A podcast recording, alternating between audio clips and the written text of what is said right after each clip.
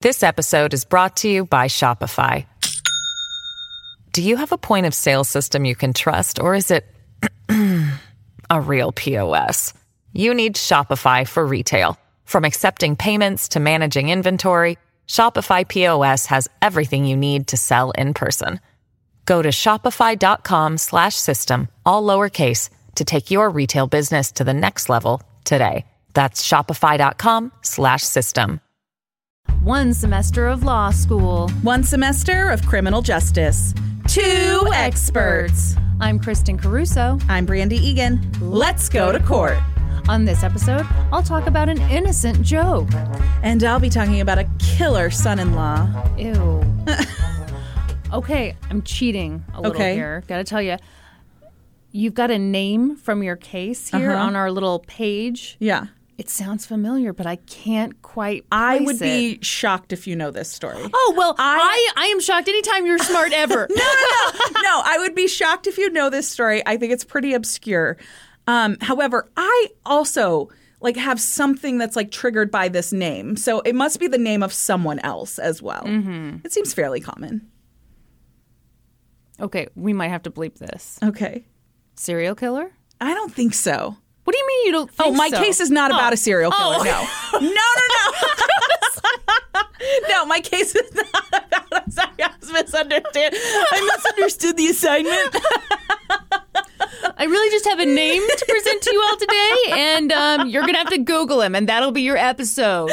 Welcome to 2021, people. Oh, that's right. Yes. Wha- no, no. I see what I'm you not want to doing do. anything. I'm not doing anything because we've already been told what a bunch of schlubs we sounded like on the New Well, Year's we- 2020 episode. Have you re-listened? I went back I did. and I listened. haven't Oh. listened. It's pretty cringy. We were like, hey, 2020, that's an exciting year. We're going to really have a great time in 2020. Zero So- great times were had in 2020. So, yeah, 2021 2021 is going to suck. We're not looking forward to it. just it's just gonna. Mm-hmm. Mm-hmm. That's right. Okay, you're welcome, everyone. we just set you up for a great year. Uh, breaking news: a case update that's happening like today. As we speak? well, it already happened, but Oh, well, m- wow, you could have lied. No one would have known. it happened this morning. people don't know. Well, yeah, people know. Okay, go ahead. The blue-eyed butcher Yeah. released from prison today. Wow. Yeah, so that's a that's an early case. It is. that I covered. I think episode eight or nine. You're going to love the audio quality. It's- go back. Yeah, wonderful. Worth a listen though, because isn't that the Cassie Chadwick episode too? I don't know. That seems about right, though. Yeah, I don't know. You're the one who memorizes all anyway, this stuff. anyway, stabbed her husband 193 times. She was originally sentenced to 20 years, no, 25 years in prison. It was reduced to 20 after an appeal, and she served, I don't know, 13, 15, something like that. But a, like a potential abuse situation. Yeah, it was right? yeah, Am I- very very likely an abuse situation. Yeah. Yes. Yeah. Whew. Out today. Okay. Today. I mean, it's not cool for people because like this is a week later. you know. I think it's pretty cool today. Okay. Yeah, so she has a couple kids who've been living with the father's family. So interested to see what happens there. There's no way to know. That's not going to I be was gonna public say- information. Interested to see what happens there. What do you have? Surveillance I do cameras. not. I do not. I've slowly befriended all the kids over the years, and I'm just interested to see how this all goes down with these fake friendships I've created. No, no, I don't. I didn't do any of that. That'd be super fucking creepy. Yeah, it would. But also maybe something I might do. No, you wouldn't. That's like a psychopath. It's like a step past what I would do. okay, my next book idea. Yeah. Well, no, you don't. You don't. want- Shh. Oh, You can't give it away. give it away, give it away, give it away now. okay, I. Sorry, guys. Yeah, sorry. You don't It's get to top know. secret. Top you secret. could tell the whole thing, and we could bleep it. okay, my next book idea. Like, what if it was a fictionalized? So it's obviously a novel. Uh Uh-huh. huh. And it's a true crime podcaster who's really stupid and creepy, and like she thinks she's like unsolving, you know, Yeah. solving unsolved stuff, and just Yeah. messes everything up. I love it. So she does creepy stuff like befriend kids. And, yeah. like, Based on me. yeah. All right, huh? Need to workshop that idea a little more. This episode is brought to you by Shopify. Do you have a point of sale system you can trust, or is it a real POS? you need Shopify for retail. From accepting payments to managing inventory, Shopify POS has everything you need to sell in person. Go to shopify.com slash system, all lowercase, to take your retail business to the next level today. That's shopify.com slash system. Hey, it's Kaylee Cuoco for Priceline. Ready to go to your happy place for a happy price? Well, why didn't you say so? Just download the Priceline app right now and save up to 60% on hotels. So, whether it's Cousin Kevin's Kazoo concert in Kansas City, go Kevin, or Becky's Bachelorette Bash in Bermuda, you never have to miss a trip ever again. So, download the Priceline app today. Your savings are waiting. Go to your happy place for a happy price. Go to your happy price, Priceline. Are you ready to hear about a killer son-in-law? Gee, I wonder what happens. I think somebody gets killed. yeah. Lay it on funny. me. Okay, shout out to Matt Soniak, S O N I A K, for um, mental floss. He had a great article about this case um, that the majority of this information comes from. It was the early morning hours of May 24th, 1987, when Kenneth Parks burst through the doors of a Scarborough, Ontario, Canada police station and exclaimed, I think I've just killed two people. After making the confession, he looked down and seemed shocked to find that his hands were covered in blood. My hands, he said, only then registering that not only were they covered in blood, they were severely injured. They'd been cut open, and he had several severed tendons. Oh, God. As Ken was taken to a nearby hospital for medical attention, he told them an unbelievable story. He said that he remembered sitting on the couch watching Saturday Night Live. He must have dozed off somewhere around 1:30 in the morning. The next thing he remembered was looking down at his mother-in-law's face. It was frozen. She was dead. He went downstairs and out the door, and it was only when he went to start his car that he realized he was holding a knife in his hand. He threw the knife on the floor and then headed straight to that police department for help. Ken said he had no recollection of waking up, getting off the couch, getting dressed, getting in the car, driving the complex 15 mile drive to his in law's house. Like he would have had to take the highway, got off at an exit, on multiple back roads. Right. He had no recollection of any of this. He had no recollection of going inside, and he certainly had no recollection of murdering his mother in law and father in law, Barbara and Dennis Woods. But police were skeptical, to say the least, about his story. While Ken was being cared for and interrogated at the hospital, officers were sent to the Woods Scarborough townhouse. Inside, they found Dennis in bed where the attack had obviously started. Barbara was found deceased in a nearby TV room. She'd been beaten with a tire iron Oh, God. and stabbed. But Dennis was still clinging to life. He'd been strangled and stabbed, but despite this, he would eventually make a full recovery. After undergoing surgery to repair his injured hands, Ken was arrested Why were his hands so injured? I don't know. And really, we never get any more information on that. Defensive wounds, possibly. Um, But he was the one doing the killing, right? right. So if somebody else is fighting back against Oh, okay, I him see. while he has a knife in his hands, it's possible. Okay. Like his hands were severely injured. I think it's a great question. I don't have any more information Okay. on it. Like, Okay. and Ken, Well, you don't even know if he was a serial killer. Well, that's right. I don't. no, and, and Ken doesn't know what happened to his hands because he says he has no recollection of ever attacking his in laws. okay. Ken was arrested and charged with first degree murder and attempted murder. The investigation into Ken had uncovered a potential motive. Ken was 23, married, had a beautiful five month old daughter, and a major gambling problem. He'd hidden his gambling and mounting debt from everyone, including his wife Karen, until March of that year. In March, his employer had discovered that he'd embezzled more than $30,000. He'd been fired and obviously charged with the theft, and at that point, he'd been forced to come clean to his wife. And so he did. He told her everything. He told her that he'd depleted their savings. He told her that he'd taken out loans and then gambled that money away. He told her that he found a way to pilfer money from like a family savings account. Oh. He'd basically taken money anywhere he could. And so then he also had to tell her, like, now he was facing serious jail time with this embezzlement case. It seems, based on what I could find, that Karen was pretty supportive of Ken after these revelations. Really? Yeah. As far as I can tell, it looks like they decided like to tackle this thing as a team. Like they decided to put their house up for sale to cover the gambling debts.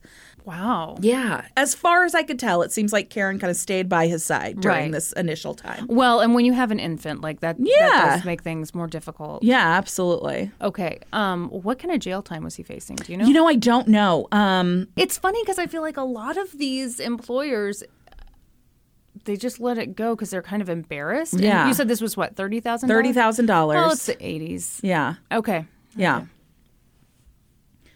So they decide to put their house on the market. They're going to sell it. But the stress of covering up this whole thing was kind of weighing heavy on Kin.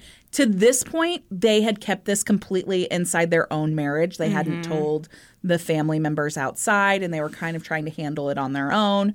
And that was until May of 1987. On May 20th, 1987, Ken attended his first Gamblers Anonymous meeting. At that meeting, they encouraged him to get his secret off his chest. And so he went home and he talked to Karen and he said, This is kind of like the first step that they're telling me I should do. And so they decided that that upcoming weekend they would tell Ken's grandma and then they would tell her on Saturday. And then on Sunday, they'd go to Karen's parents' house and tell them about everything that had been going on. So the articles on this mention that he was embezzling money not only from his employer but also from some family savings Right, fund. right. I don't know whose account that was. I don't know if Or it was, if it his was their grandma- own. Ex- Yeah. Exactly, exactly. It seemed to be at least an account that was accessible to other family members, Right, but I'm not okay. I'm not positive on that. So for whatever reason, these are the people closest to them that they decide they're going to start Right. with. Police thought maybe this was the motive. He decided like, okay, I've got this big secret that I've been keeping and now in order to like move on in my recovery, I can't keep it a secret anymore. And maybe the shame of that was more than he could handle. And so he decided that he would kill Karen's parents instead of having to come clean. That seemed what? I agree. I that so that's the initial thought that the police have. Right, because wouldn't you instead just be like, okay, these people at Gamblers Anonymous told me to do this thing. I'm just not I'm just not going to do that it. thing." I'm just Yeah. not going to do it. So the other thought was that maybe he came up with the idea to murder Karen's parents so that he could then get some kind of inheritance That that, makes would more then sense take to me. care of the gambling debt. Yes, I agree that that Yeah. does make more sense. There were problems with this theory though. First, Ken was extremely close with Karen's parents. She was adamant that he would never do anything to hurt them. And she said if they needed help to get out from under this gambling debt, they would have just asked them and they would have done it. Yeah. The second bigger problem was that Ken's unbelievable story from that night was seeming more and more believable every time he told it. Because despite their many attempts to trip him up or catch him in a lie, Ken told the story exactly the same way every single time during seven different interviews with various doctors, lawyers, investigators, Ken's explanation of what he did and did not remember that night remained consistent down to very specific details. He never denied that he was there, but what he did deny was having any intent to harm them. And additionally, he displayed genuine remorse and horror over what had happened in that house. Yeah. And he was exhibiting a great amount of confusion about what happened that day. There had to be some explanation. While Ken was being held at the Toronto East Detention Center awaiting trial, he underwent a battery of medical and psychiatric tests at the request of his defense team. The doctors considered acute psychotic episode under extreme stress, or aggression during an amnesiac state, or possibly deliberate homicide with stress induced amnesia. Or possibly it was complex partial epileptic seizures with automatic Damn. behavior.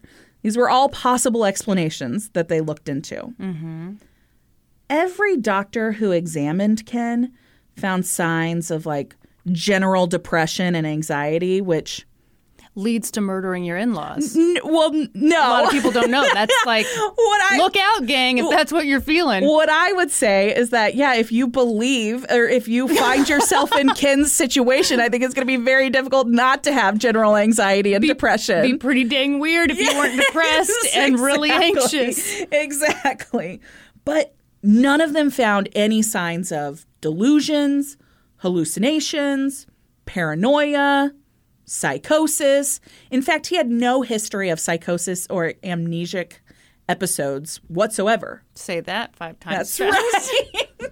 You know, I'm sorry to take us off course here, but Yeah. amnesia was a really popular storyline in the 80s and 90s. You don't see it today. you really don't. Did they amnesia us out? Ooh, fame modern day famous claim of amnesia. What's that? Jodi Arias. Oh, well. you know, my most unpopular opinion is that she's an innocent woman.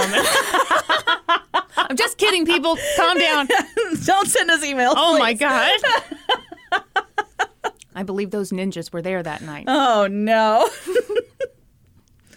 so while he didn't have any history, when are you of, gonna do Jodi Arias? Fuck, I'll do it. I'm gonna do it. I'm gonna do Hmm, Will it. It's you? Hmm. just overwhelming. It's too big. It's my Everest. um, I'll do it. Oh Maybe. sure, sure. I'm not gonna do it. We've been lied to before. Yeah, you I'm know? not gonna do it. Mm-hmm. we were told that 2020 would be a great year by you. I didn't say that. I was like, I don't know, guys. I've got a bad feeling, but you know, we you made us cut that from the end. yeah, it was all me who was like, Uh-huh. yeah, 2020, an amazing year. Who could have seen this dumpster fire coming? Ugh. Mm. Let's move on. yes, let's. Let's talk about murder. Let's. Okay. So for the fourth time now, he didn't have a history of of psychosis or amnesia, but what he did have was a history of being an occasional sleepwalker. Oh no. Uh huh. No. Yes. Doctors didn't believe Ken to be mentally ill, but he didn't seem to them to be just like a cold blooded killer. So they kept coming back to that history of sleepwalking. Could it have been possible that some kind of sleep disorder was at play here? Oh, this is horrible. Yeah. Yeah. This can't be right. So, instances of homicidal somnambulism date all the way back to medieval times. One of the first documented cases of sleep related violence or nocturnal aggression is that of Bernard Schedmeisig. Ah, yes. Ah, yes. We And, all know the uh, story well. And as this Mental Floss article tells us, he was a woodcutter living in medieval Silesia, which is, of course, Kristen, I don't have to tell you, Mm-hmm. I know, yeah. is a historical region of Central Europe, which is now located mostly in Poland. That's true. Yes. Yes. Mm-hmm. Yes, it is. So one night after this dude Bernard had uh, fallen asleep, had been asleep for a couple of hours, he awoke abruptly.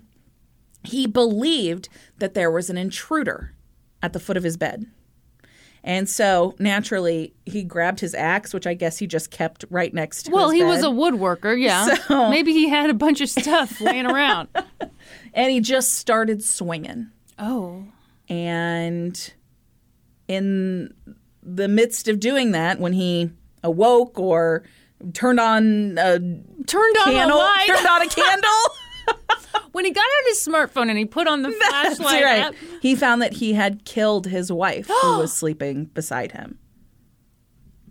To this day, sleepwalking isn't completely understood.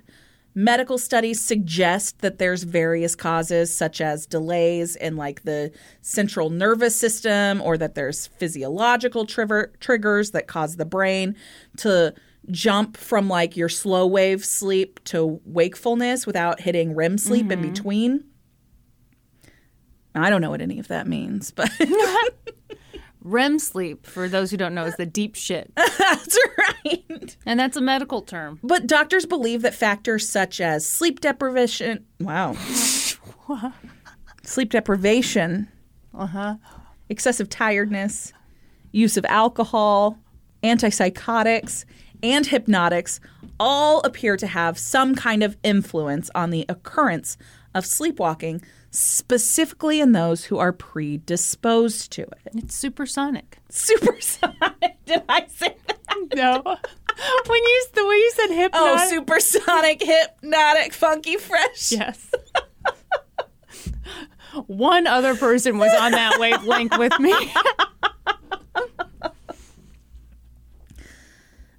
Sleepwalking is generally accepted in the medical community as a state of automatism. Kristen, there are so many fucking words in this. the five dollar words you are using today. It's too much for me.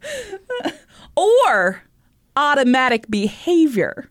I feel like I need a fucking dictionary. Yeah, right so now. automatism is basically behavior where a person has neither awareness nor control of their behavior. They're literally in an automatic state. okay. legally speaking, murder requires intent. So if someone were to commit a murder in an automatic state, We looking at manslaughter or what? I don't know. I don't know. Well, you'd better know, Brandy, because you've got to tell this whole story. so because he had this history of sleepwalking, a sleep disorder specialist was brought in to see if somnambulism or some other sleep disorder played a role in Ken's crime. that was the taboo buzzer that she just hit. So, what they found was that Ken had been a severe bedwetter for most of his life. He'd been a chronic sleep talker, an occasional sleepwalker, and a deep sleeper who was extremely hard to wake up. They did two overnight sleep studies, and during those, Ken had frequent shifts from lighter sleep to wakefulness. He had a very disrupted sleep pattern. These were all things that showed that, yes, it was possible that a sleep disorder was at play the night these things happened. wow.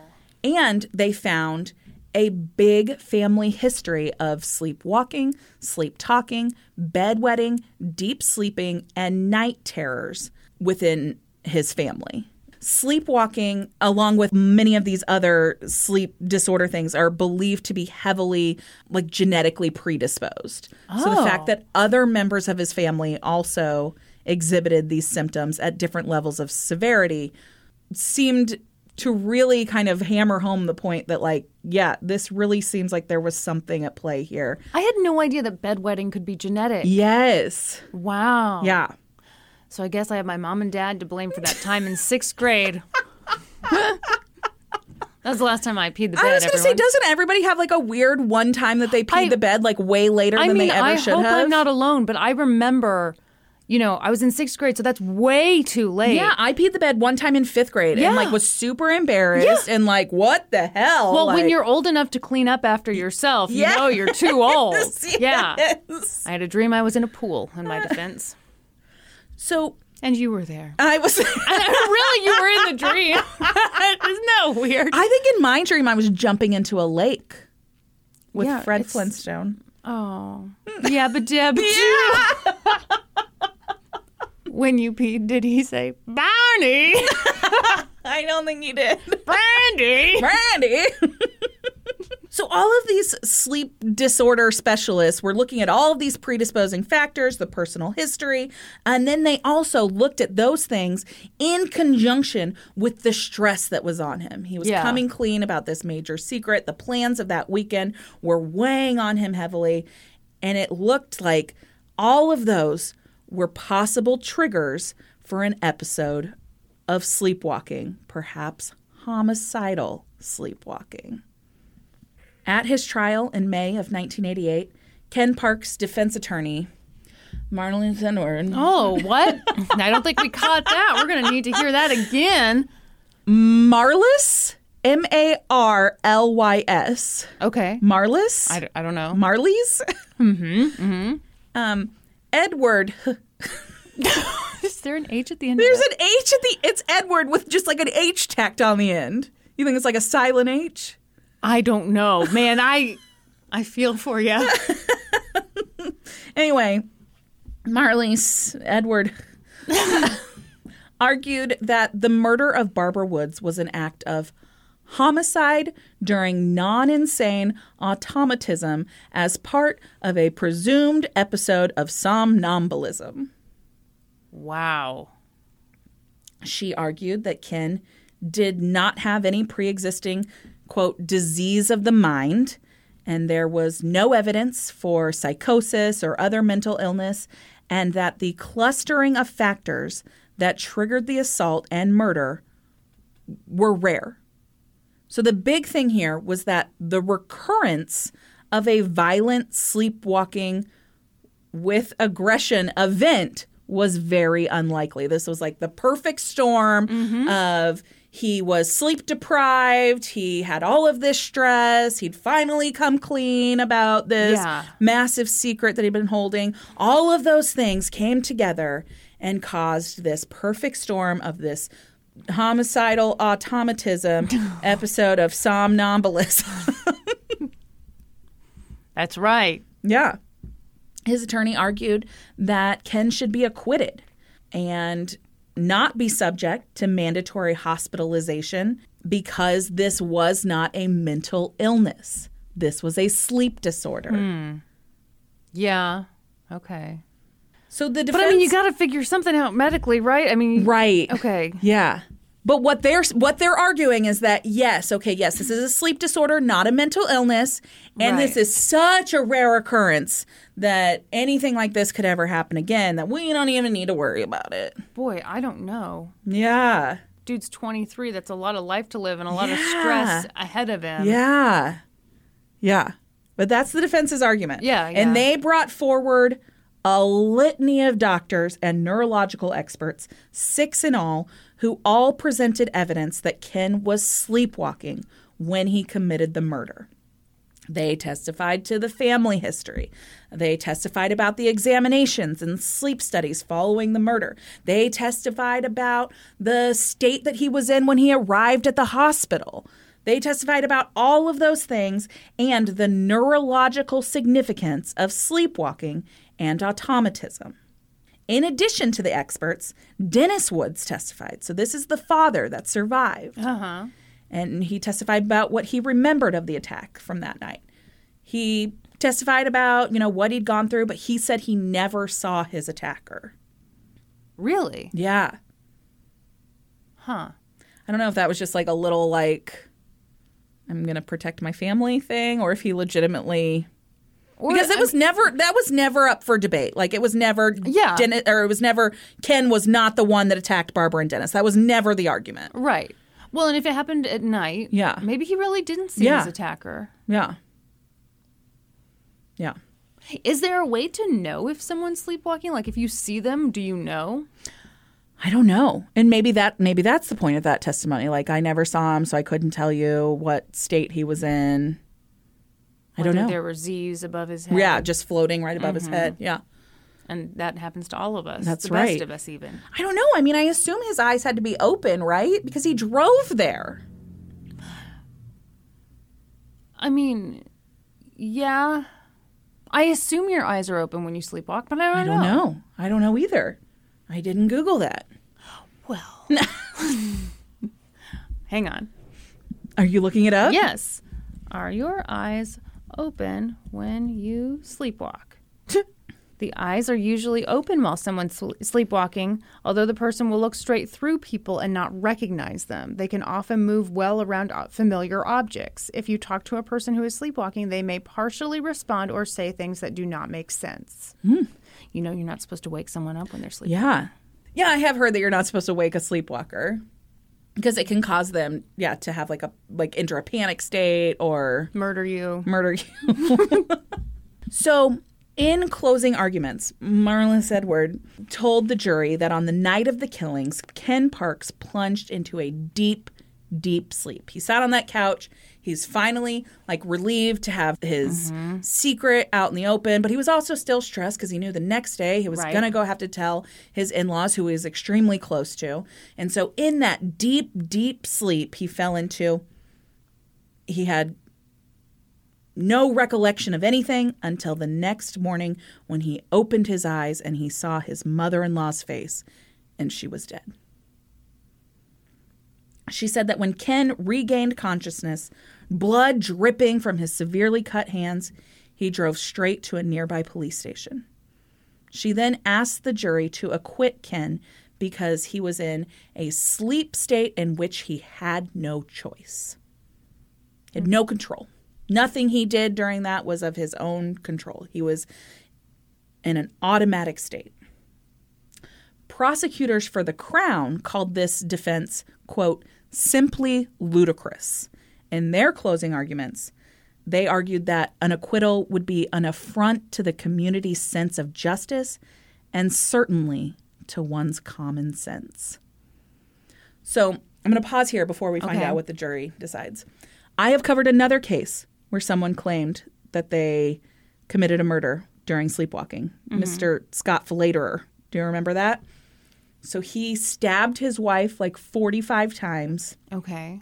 and then he drowned her like in the family pool. Oh, yeah, yeah, yeah. However, following following the murder, he made attempts to cover up the crime. Right. He Right. hid the weapon, he hid his bloody clothes. Right. And so a jury didn't believe his sleepwalking defense Right. and they found him guilty of murder. What do you think in this case? Because he I made bel- no attempt. He never denied that he. I believe this is entirely possible, especially if there's a family history of this. Yeah. Yeah, I can see how it would be possible. Yeah. I do too. I actually really believe his story. Yeah, and the fact you're right, the fact that he immediately went to the police and Yeah. They said the, the one of the things in one of the articles I read said that the, they believe that he was still in a in somewhat of a sleep state by the time that he arrived at the Well, police yeah, station. yeah, if he, like, and it looked was, down and yes, realized- it wasn't until he felt the pain in his hands yeah. Yeah. that he was fully awake and in control of his movements. Yeah. The jury deliberated for nine hours. And on May 25th, 1988, a year and a day after the murder, they returned a verdict of not guilty. Wow. Yeah. On July 15th, 1988, Ken Parks was again on trial, this time for the attempted murder of his father in law, Dennis.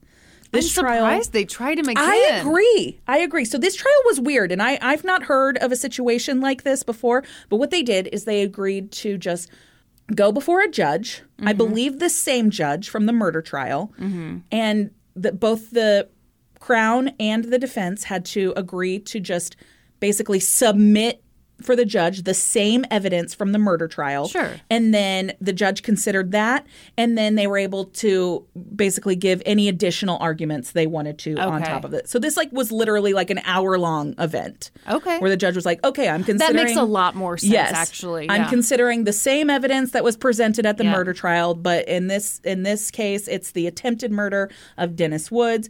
And at that trial, the prosecution offered one like additional argument. They said that Ken Parks had regained consciousness following the murder of Barbara Woods, and that he was awake for the subsequent attack on Dennis. Oh, Give me a fucking break. Exactly. so the me a defense break. was like, "Excuse me, that's speculation. There's no way to fucking No. know that." We had a whole litany of experts who testified that this entire event took place during a sleepwalking incident.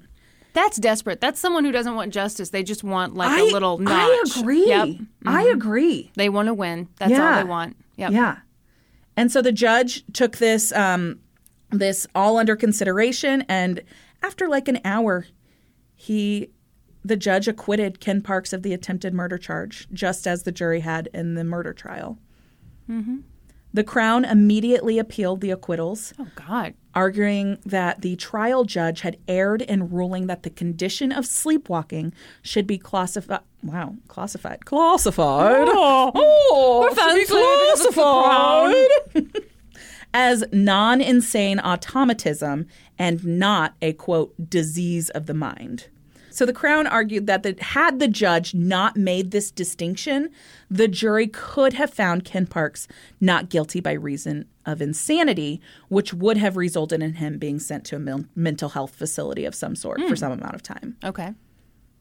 The appeal actually worked its way all the way to the Supreme Court of Canada. But they upheld the acquittals, saying the evidence presented a reasonable doubt that Parks acted voluntarily and that the trial judge was correct in his analysis of the evidence and his decision not to characterize sleepwalking as a mental disorder when it is a sleep disorder. Yeah. After his release from custody, um, Ken Parks began receiving psychotherapy and taking anti anxiety medication and has had no further reported incidents of sleepwalking at all. Is he still married to? I, okay, I, he is married. I don't know if he's still married to Karen. That'd be really hard. Yeah, can you, No. yeah, I can't imagine No.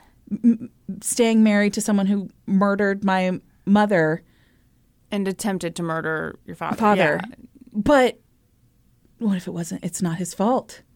Yeah, but still, Sleepwalking. still, yeah, I think that's that'd a lot be really, to really difficult. overlook. Yeah. He did plead guilty to the theft charges in relation to the embezzlement from his employer, and he paid his thirty thousand dollar restitution in full. I don't believe he served any jail time for it because he worked out a deal to Yeah. plead guilty and pay restitution.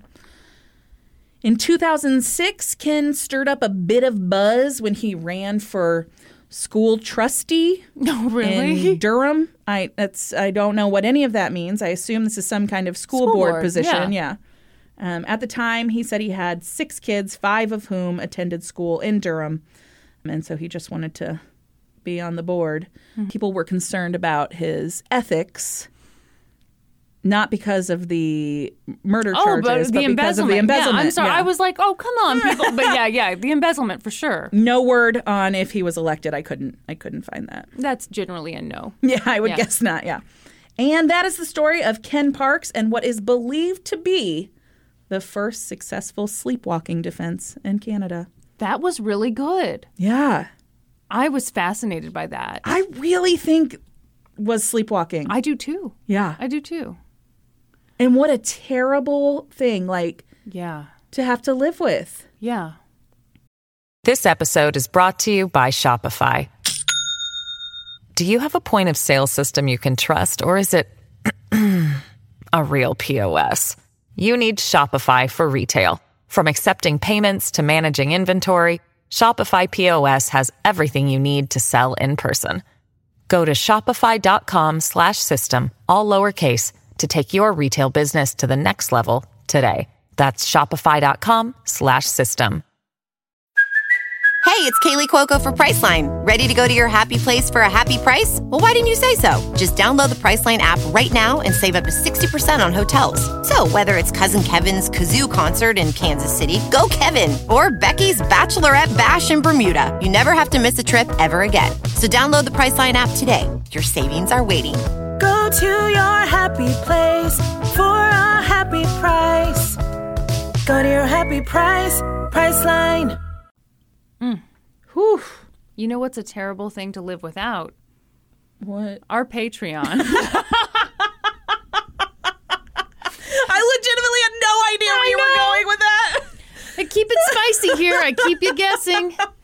Y'all, if you want more of us, we've got bonus episodes out the yin yang. That's right. There's Do you pronounce the G's in yin yang? I don't think it's a yin yang. No, it's yin yang, right? what is it? I think it's actually uh, all of the letters are silent and you don't fucking say it. Well, anyway, we got bonus episodes coming out of somewhere. so join us on Patreon, won't you? Um, what was our most recent bonus episode? We'd co- what we covered? I mean, it was pretty good. That's what I remember. that's- It was uh, you did that. You did that fancy apartment building. oh, oh, yes. If you want to hear about a wild ex That girlfriend, is a wild ex girlfriend, and I can't for the life of me think of what I covered, Kristen. oh, oh, it was a Christmas special. oh God, Yeah, I covered a Christmas family annihilator. it was a very brandy Christmas was. with blood everywhere. It was. Okay, well, maybe that wasn't the best advertising of our Patreon, but you get all that at the $5 level, plus right. access to the Discord where we chitty chat the day away. And at the $7 level, you get all that, plus a monthly bonus video. a bonus video, folks. I'm just gonna start. Let's just like You're just going to shart? You're- wow. I'm trying to do an ad here, and you're just going to shart. Well, anyway, you also get inducted on the end of the podcast, and you get a sticker and a card with our autog- autographs. and then at the $10 level, you get all that. all that, plus a shart, plus sharts. episodes a day early, ad free, Ad free. 10% off merch. Woo! All right, well, that was well said. That's exactly right. all right. What are you telling us about? Oh, an innocent joke. an innocent joke. Are you ready for an innocent joke? Yeah. First of all, shout out to the Eastlake Conspiracy episode of Dateline, plus a bunch of articles and YouTube videos. I thought you were like get- getting this information from like a QAnon website or something when you said, Oh, God. I'm very into QAnon.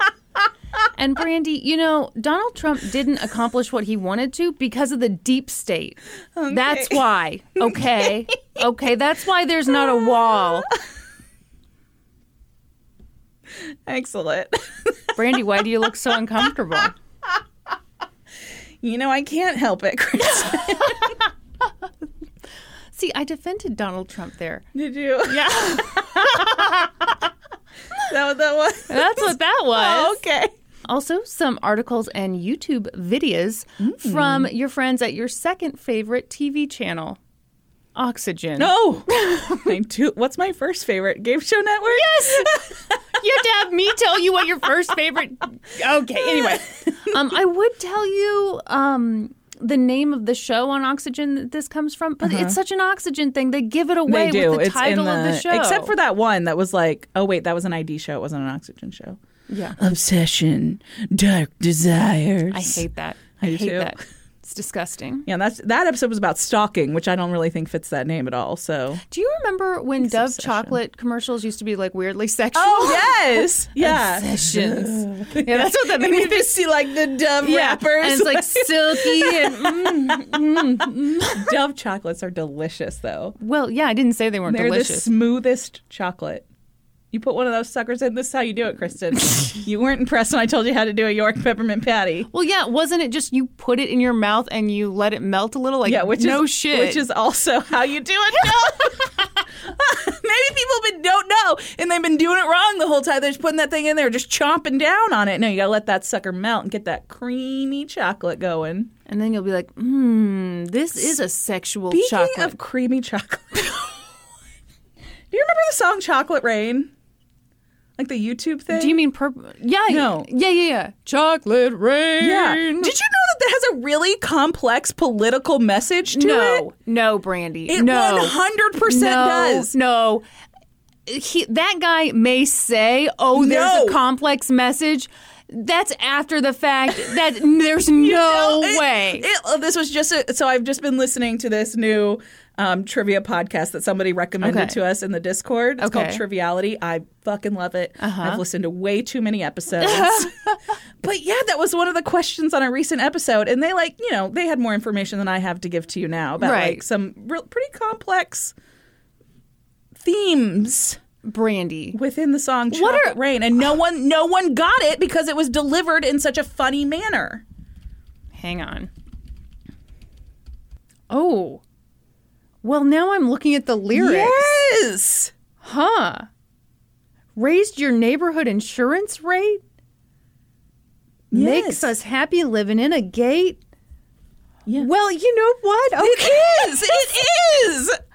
It's a complex political song, and no one knows it. I don't know about complex, but like I can just like hear this guy in my head. Chocolate rain. Yes. Some stay dry and others feel the pain. Chocolate rain. yes. Okay. Well, I had no idea. I'm gonna have to do Uh, more. the digging same into this. crime has a higher price to pay. The judge and jury swear it's not the face. That okay? Yeah. No. You got me. Uh huh. That's a song about racism, and I had no Uh-huh. It's idea. 100% a song about racism. I am sorry, Chocolate Rain Man.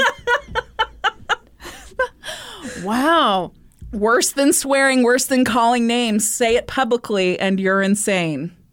Oh my god. Yes. Oh my god. Who, el- who else's mind is blown right now? You know what this is like? what? This is like, you know, when you grow up to be an adult and you watch Mrs. Doubtfire and he talks about her power tool in the bedroom and you all go, "Oh my god." Okay, do you know my moment like that? What's your moment like that? It is, and don't tell mom the babysitter's dead. okay. Okay, so the premise there is that Sue Ellen's like a 17 year old, but she's pretending to be an adult to work in an office, whatever, for the summer because they killed the babysitter on accident. Uh-huh. Right. So at one point, she's talking about being stressed out and she's just going to go home and relax for the weekend. And Rose, her boss, is like, cut up a little cucumber, put that on your eyes. And she says something about not having a cucumber. And she goes, honey, a girl of your age should always have a cucumber in the house. Oh my. Yeah. Oh my. and you were just like, "Yeah, veggies are important." Veggies are important. fruits too. Man, I've learned a lot about chocolate rain today. I know. I feel like such an ignorant slut. who who knew? I had no idea. Well, I think we can end the episode right here. no, we cannot. No. All right. Picture it Memorial Day weekend, 2011. We're in Eastlake, Ohio, a town cleverly named for being east of Cleveland and on a lake. Wonderful. The funny thing is, it's not that far east on the lake itself, okay. but you know, know. uh, you know. mm. Whatever. East Lake was Patrick Sabo's stomping grounds.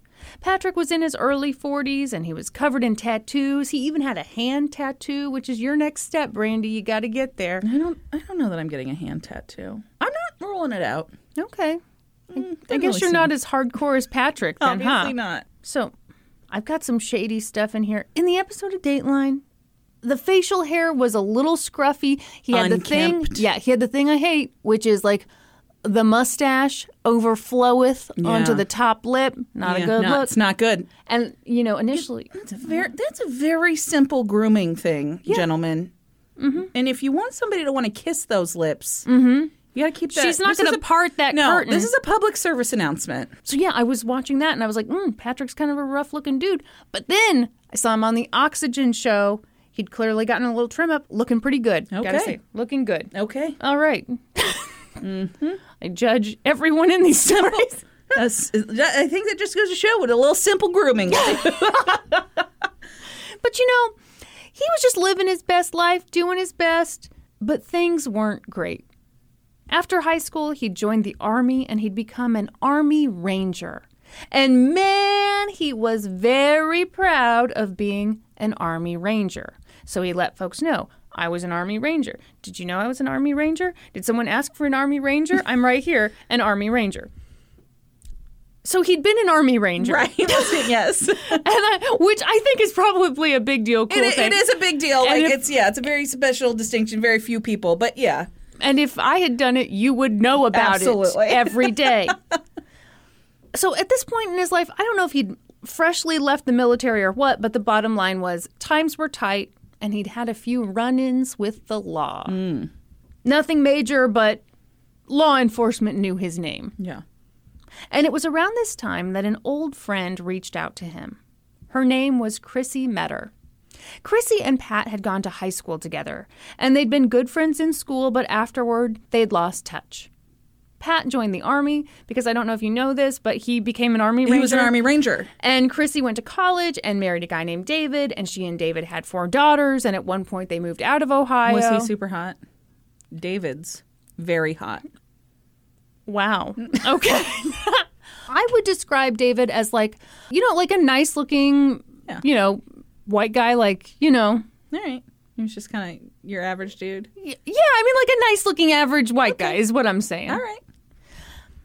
But now Chrissy was back in Ohio because she and her ex were going through a messy divorce. So Chrissy and Pat reconnected on Facebook. It'd been like 20 years since they last saw each other, but they talked about their lives. And, you know, initially they kind of bonded by trash talking their exes, but, you know, there's a limit to how much you can trash talk an ex. And, um, frankly, Chrissy was becoming a drag. Every conversation was a pity party for Chrissy. Oh, poor me. Poor me. My life is so hard. I hate my ex. I hate him with a fiery passion of a thousand suns. I spend every waking moment talking about how much I hate him. It's my favorite pastime. My God. and Pat listened, and eventually he was like, hey, you know, maybe you just move on. But that was not Chrissy's style. Every conversation was my ex husband did this, my ex husband did that. I hate my ex husband. Have I mentioned my ex husband? I hate him. At one point, they were on Facebook Messenger, and Pat was like, Hey, why don't you save your money and hire a hitman? LMAO. Oh, no. he was obviously kidding. Does he put LMAO after it? Yeah. And she responded appropriately. She said LOL right back. So just calm down, wipe that look off your face. Okay. But then a few hours later, when Pat and Chrissy were talking over Skype, Chrissy was like, Hey, would you mind meeting my dad for dinner? Chrissy's dad was a 76 year old widower named Al Zambori. He was a retired police officer. It struck Pat as a little odd that Chrissy wanted him to have dinner with her dad. I mean, Pat didn't even know Chrissy's dad's first name. Yeah. But Pat was like, okay. Like she wanted just the two of them Yeah. to have dinner? Yeah. Yeah, that's super fucking weird. No, Brandy. Yes, it's weird. Just the two of us building castles in the sky. At this point, someone popped out of a bush. And that person said to Pat, Hey, Pat, have you ever heard the saying, there's no such thing as a free lunch? And Pat was like, No, I haven't. Why do you ask? and the person was like, Oh, no reason. And they popped back behind the bush. Oh, okay. And pretty soon, Al Zom- Zombori picked him up to go to dinner, and it didn't take long for things to get weird. Where'd they go? They Chili's? drove. They drove to this restaurant. I, you knew I was like all over it. They drove to a restaurant called the Captain's Club, which is now closed, but in its prime boasted a whopping three stars on Yelp. Oh. And in their About the Business section, the owner bragged that, quote, we take pride in our menu being as from scratch as possible. What the fuck does that mean? Means it's not from scratch.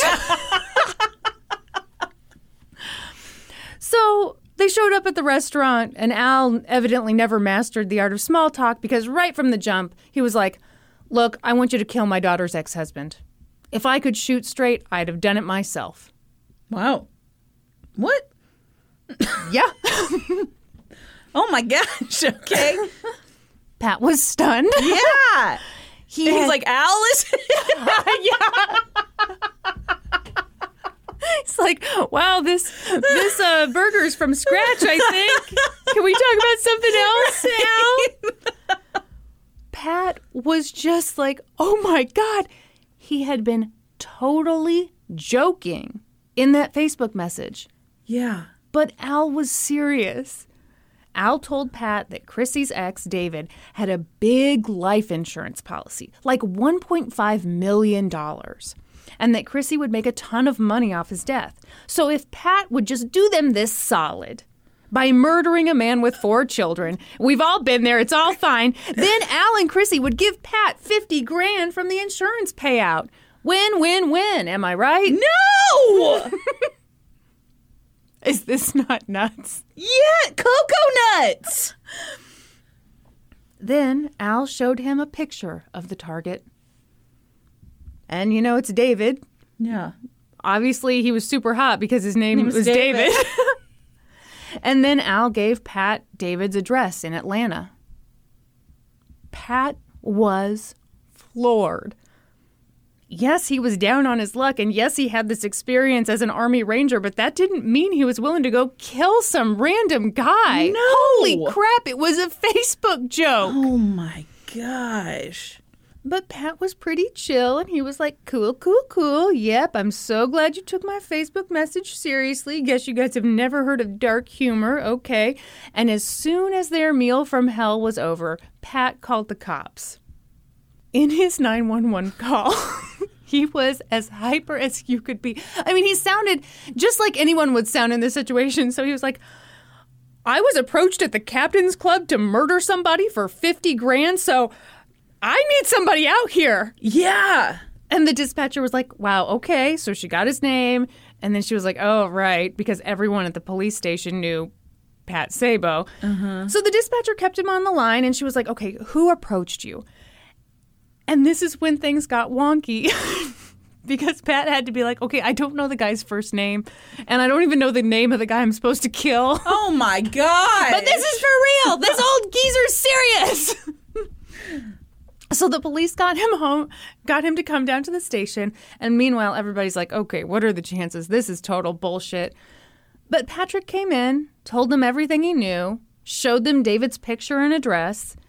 And even though Patrick's story was a little cocoa nuts, Pat had given them enough information to make them load up their confetti cannons. Because, Brandy, I don't care how old you are. I don't care about your political affiliation or where you're from. We all love a murder for hire sting.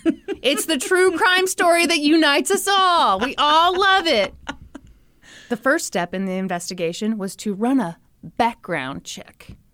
And by that I mean they for sure Googled the address that they had been given and found that indeed that house belonged to David Meter, Chrissy's ex husband. So let's stop to talk about poor, innocent David. Let's.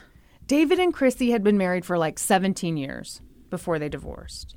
From David's perspective, the marriage had been bad. Mm-hmm.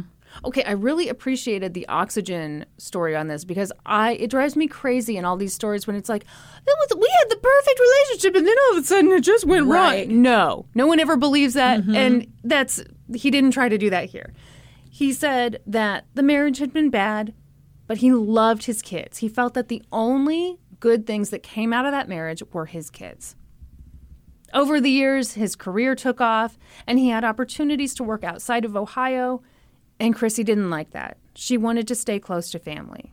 And things just got more and more tense until finally they separated. And that's when things got really nasty. Chrissy accused David of physically abusing her and their four daughters. I want to pause. I didn't find anything backing up those claims, but that's that is something she has said. Okay. At one point, he said he was living in the 10th floor of a building and they were arguing over the phone. And Chrissy said, We don't miss you. The girls don't need you. And you're worth more to us dead than you are alive. You should just jump. Oh my gosh. During this exceptionally shitty time, I believe David was living in Baltimore and Chrissy was living with the girls in Ohio. And David owned his own business and it appeared to be pretty successful. It's in the automotive industry. And around this time, he went to Las Vegas for a conference. And at this work conference, he met a woman named Lonnie. He and Lonnie had instant chemistry. And they were like, woo woo, what happens in Vegas stays in Vegas. and they meant it. And after the conference, Lonnie went home to Atlanta and David went back to Baltimore. But David and Lonnie stayed friends. And Lonnie told him, hey, you know, you're in this tough situation with your wife. You've got those daughters you love. You two could get back together. Would you want to do that? And he was like, um, no. And then he sang that song. Hell no to the no, no, no. Hell to the no. What is that? That's a song? Oh, I think it's like a YouTube clip. okay. Then he sang Chocolate Rain, and she was like, You know. you know, that has a complex yeah, political message uh-huh." behind it. And he was like, No, it doesn't. And then she exposed him for being an ignorant white man. David did not want to get back together with his wife. That ship had sailed. And so the next time he was in Atlanta, he took Lonnie out for their first date. And it sounds like it was a real sexy time because their first date was at her church. oh, God. whoa. Right? What the? I mean, yes, God, Chris. God was there. and Jesus and the Holy Spirit. This reminds me of the Patreon episode I did where the guy took his date to Panera. Panera. I mean, Yeah, if I'm going on a date and they're like, "Hey, there's a potluck at my church tonight," oh God. I know. What would you rather do? anything? Panera? Panera, or Panera. church? Yeah. Panera. Okay, yeah. Hmm. Pretty lame though, right? I Yeah. mean, Yeah. there can be good singing at church. There's no good singing at Panera. I never want to go on a date to church. I'm just saying. Wow. yeah, okay. Okay. I mean, it's a real tough call, Church or Panera. David and Lonnie were so happy together, but things weren't going great between David and Chrissy. According to Lonnie, anytime David's daughters visited them in Atlanta, if the girls went more than 10 or 15 minutes without responding to one of Chrissy's phone calls or texts, Chrissy would call the police and say she didn't know where her children were and that she was afraid they were being hurt. Oh my gosh. It got to the point that the police were showing up at every family event with obviously like no warning because Chrissy was a fucking disaster. Mm-hmm.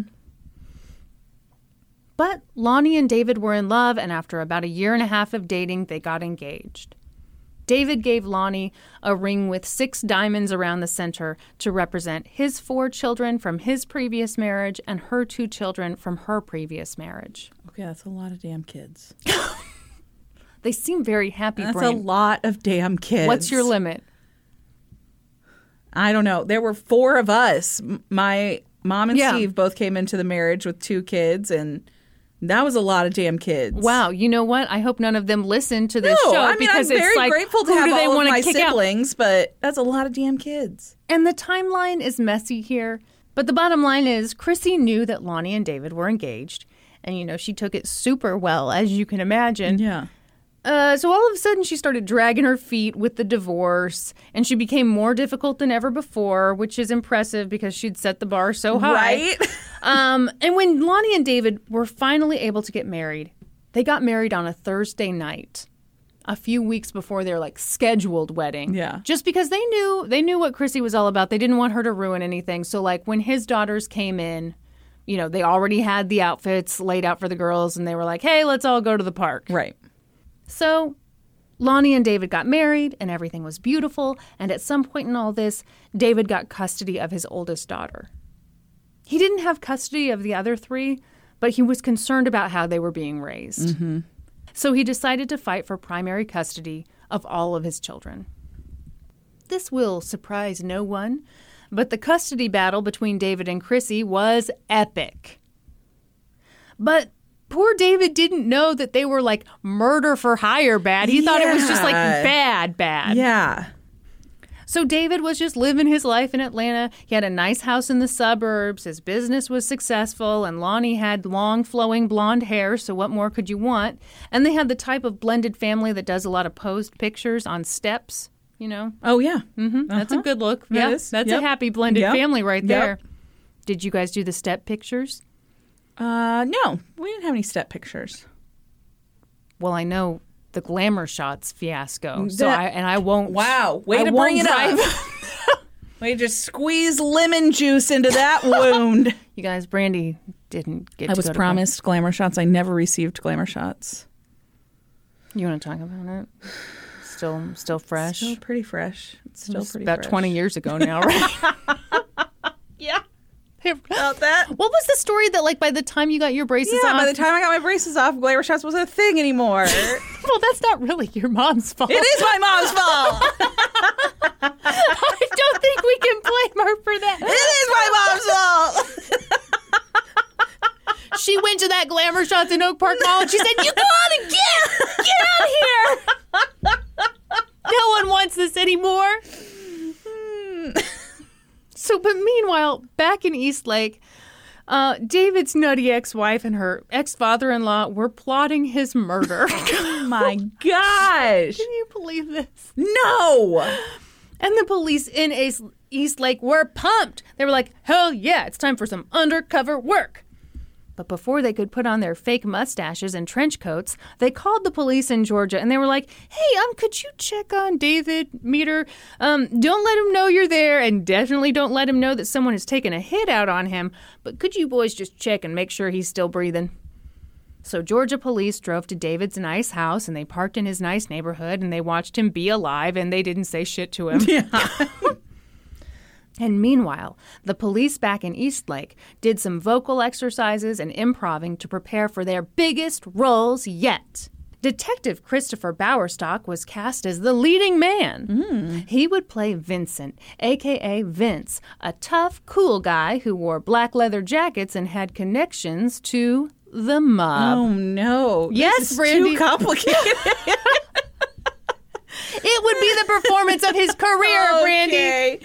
Okay. Looking back on the experience, he recalled that he had to change, quote, how he acted, talked, everything. You know, like you do when you're undercover. so Pat and Vince were now the dream team, taking care of all your hitman needs in Eastlake, Ohio. Population like 18,000, so hopefully they weren't too busy.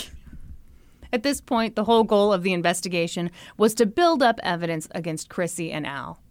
For their first step, Pat called up Chrissy on Skype and he was like, Ooh, I've got just the guy for you. His name is Vince and he's going to kill your ex husband, just like you asked. And Chrissy said a ton of incriminating stuff because she had no idea she was being recorded. Yeah. And afterward, Pat was like, What an idiot. And then he handed the recording over to the police and the police were like, Pat, You there's never hit no. record. no. which I'd love to be shady about that. But how many times have we done it Happened up- too many times Yep, on this yep. podcast. too many times I've pulled a pat and gotten you to say a ton of incriminating stuff and then didn't record any of it. But Pat was no quitter. The next day he called again, and this time he hit record like a genius. And he tried to get Chrissy to say a bunch of incriminating shit all over again. And he was like, This isn't hypothetical. This is real. And by the way, Vince wants to meet your dad. P.S. Chrissy, it's totally normal that two hitmen want to chat constantly and have a bunch of face to face meetings about a murder for hire plot. Please don't second guess any of this. It's not weird at all. Okay. Except it is. I mean, it- shouldn't that be a red flag? I would think so. I- I think clearly Christy's head wasn't in the game. And Chrissy was like, No worries, I'm an idiot. This all sounds great. so my dad will meet up with you and Vince, no problem. But before Al and Pat and Vince could meet up, Pat called Al up on the phone to talk about Vince. Pat was like, This guy Vince, he's done this before, Al. He spent time in prison in California. Put it this way this dude scares the piss out of me. Then they talked money because Detective Bowerstock, aka Vince, wanted some money up front. Pal told Al that Vince Pat told Pal Pat told this is too complicated. Are we even hitting record here? he said that Vince wanted somewhere between two grand and three grand. And he was like, Will that be a problem? And Al was like, "Ugh, A little bit. And Pat was like, Well, how much could you get tomorrow? Which, again, I feel like surely Pat, I mean, hitmen don't like yeah. take your bottom dollar for this kind of job. But anyway, anyway, who am I to criticize? And Al was like, mm, I could probably get 3000 if I had to. So the next day, the three of them met up inside Vince's car in an empty parking lot. And the car was rigged up with cameras. and Detective Bowerstock had gone full method acting for his role. Vince had his goatee on point, plus a lovely Harley Davidson shirt and jeans. You know, hitman clothes. so Pat made the introduction and skedaddled, leaving Al and Vince alone in the car. And Vince was like, So what's going on here? And Al said that David had divorced his daughter and was pulling some real shit on her. He took one kid and he's threatening to take the rest of them. And Vince was a hitman with a conscience because he said, This is the father of your grandchildren, you understand. And Al said, Yes, I understand. Fully, more so than you think. More so than you think. yeah, I don't know. I don't know what that means exactly. like, I really get it. really get it. Vince said, What made you think of killing this guy? And Al said, What made me? Why not? Is the only answer I have. He's such a scumbag. And with that, they wrapped things up. Al handed over the money, said, You've got the money. God bless. Have fun. And that is what we sports fans call a slam dunk, a touchdown, a home run, a goal.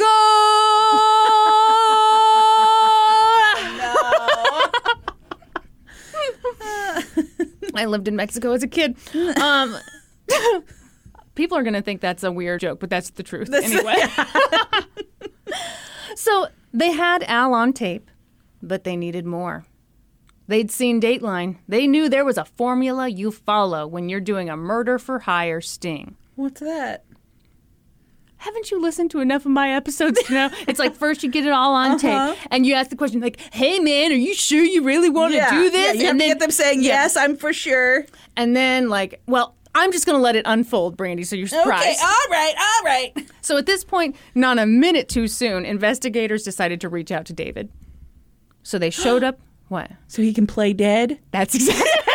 yes, that's it. All right. I do. You're with I it. do. I'm familiar with the formula. There, you can tell like there's like a police textbook, and like if you watch enough Dateline, you know what the textbook is. Okay. Yes. So they showed up at his house in Georgia, but Lonnie was the one who answered the door. And she was like, uh, David's not here. He's out of town on business. He's in Florida.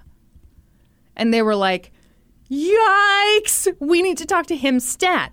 And they told her the whole story. Mm-hmm. Here's kind of the wild thing she was actually. So, first of all, she was not super surprised Wow. but she was very relieved because she was like, they finally caught her. because Chrissy was a mess. Yeah. And yet there was a level of fear, but also relief. Yeah. So Lonnie called David and he was like, I mean, the poor guy was just like getting out of a conference, a meeting, and he's like, Holy fuck, my ex wife is nuts. By this, he did not say fuck. They're church going folks. First date, Panera and church. Anyway, I mean, you know, people know I'm making stuff up here. But anyway, by this point, police got on the phone with David and they were like, Work, it- work with us, buddy. Your ex wife and father in law think that you're being murdered right now, and we're going to need your help to pull this off. Could you please take some photos of yourself looking dead?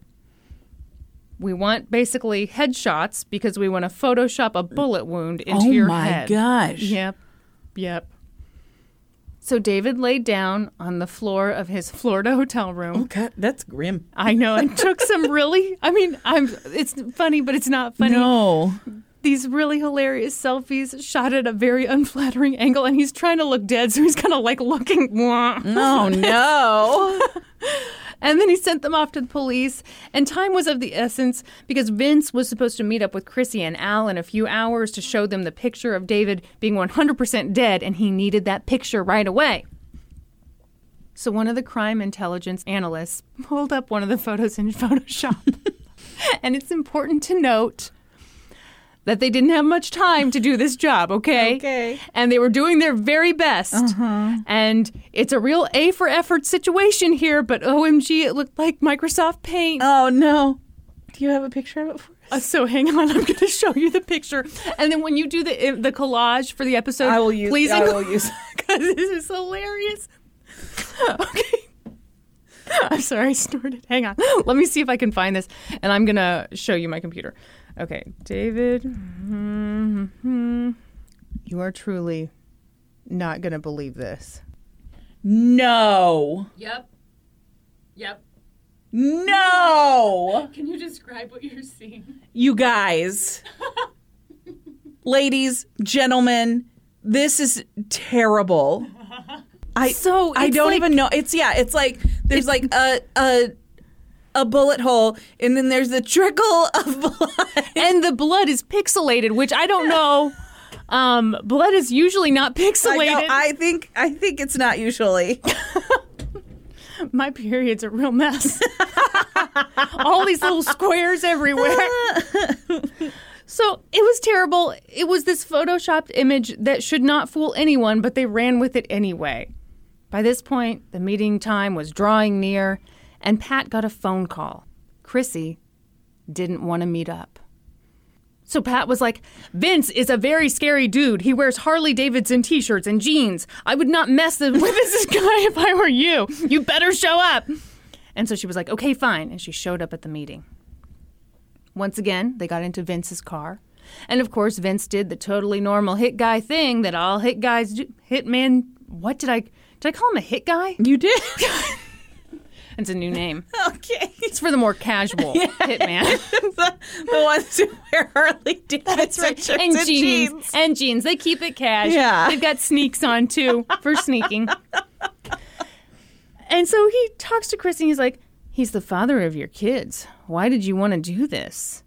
And Chrissy said, "He beat me. He beat the kids." And eventually, Al gets sick of this hitman with a conscience bullshit because he knows there's a photo he's supposed to see. And he's like, just let me see it. So Vince showed Al the photo for all of two seconds, and I think it helps that Al was like 76. And then Al showed Vince the insurance policy worth 1.5 million. Yeah, what was he like? Did they make sure that Al was looking at it like without his readers on? Like, Well, they say really old people are bad at spotting Photoshop. yeah. I mean, and they better been praying for that. And I noticed like so you can only do the audio on this or at least I only heard the audio. And it seemed like, you know, Vince showed him the image for like 2 seconds and then didn't want to show it to Chrissy. Uh-huh. So, you know, All right. as you wouldn't because the image is Yeah. nuts. Yeah. And pretty quickly after that, OMG, out of absolutely nowhere, the screech of sirens filled the air. Oh, no. Police cars surrounded them. Vince, the hitman, was filled with rage. I will now read you a transcript from that moment. Vince, who the fuck is this? Chrissy, I don't know. Vince, what did you guys do? Chrissy, we did nothing. Vince, did you set me up? Al, no, no, no. Vince, did you fucking set me up? Chrissy, no. Oh, And he's like, yeah, bitches, I set you up. And at this point, police surrounded the car and they were like, get up, get on the ground. and then they bent down and whispered in Vince's ear, You're doing a great job, buddy. We're all so proud. We think you could be on Broadway. but then they remembered that they had to act too. And so they were like, On your knees, scumbag. Mm-hmm. and they arrested Al, Chrissy, and Vince. But, you know, they had their fingers crossed when they did the arrest with Vince. And they were brought into the station and questioned, and Al and Chrissy were like, Oh, what? I don't I don't understand. I'm new to this country. I'm just an innocent little thing, huh? They played so dumb and it was just like, Oh, goodness. yeah. And Chrissy was like, So I, I don't understand. Is like is David really dead? I don't even know. And Hmm. the officer was like, I'm not privileged to tell you. Seven months later, Chrissy was on trial. The prosecution had a case that we in the true crime biz call a slam dunk. I, won't. that was I a- won't do the whole thing. I thought, yeah. I thought it was a goal. That is the best. that is the best. Soccer should be more popular in this country. No, Yes, because it it should. is- it's a 90 minute game that ends in a 0 0 tie. It's action packed, No. Brandy. It's action packed the No. whole time. It's always No. moving, always moving. No, Brandy, that's just a fact. I- it's. I can't commit to anything that's going to go on for 90 minutes and possibly end in a zero-zero tie. That's pretty rare, though. It's not that rare. Even then, it's a pretty exciting game. It's not. It's pretty exciting. No. All right. Brandy's more of a badminton Very into badminton. So, you know, they had Pat as the fabulous informant whose little Facebook joke got him on, in all this hot water and all the recordings from those damning conversations. And they had Detective Bowerstruck, who'd played the role of Vince to much critical acclaim, in my opinion.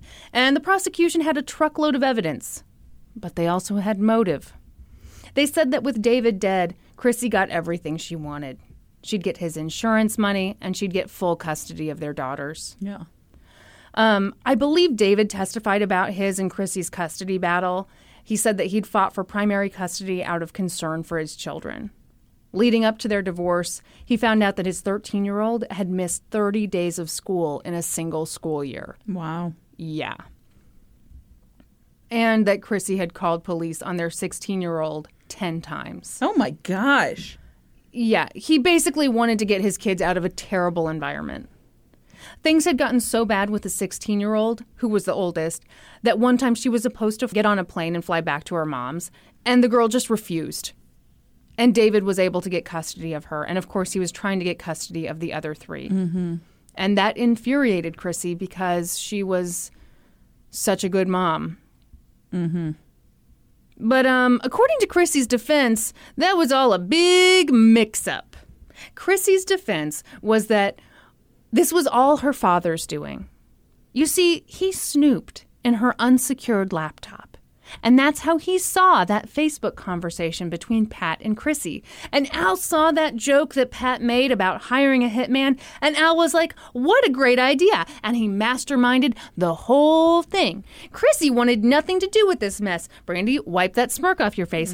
And in fact, Chrissy felt so strongly about this whole thing that she testified in her own defense. Oh no. Oh no.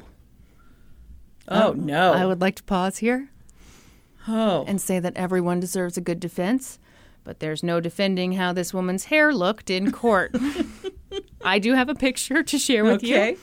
Uh, Chrissy has very long hair, almost boob length hair, which is a term we should use, right? Should we Uh-huh. Yeah. say shoulder length? We say chin length. Why not boob length? Yeah. But anyway, that day, she must have been a little pressed for time. What? People typically say bra length. Oh, is that a thing? Oh, that's a much classier way, I Yes. guess. It is. But you don't say top of your t-shirt length. You say collarbone length.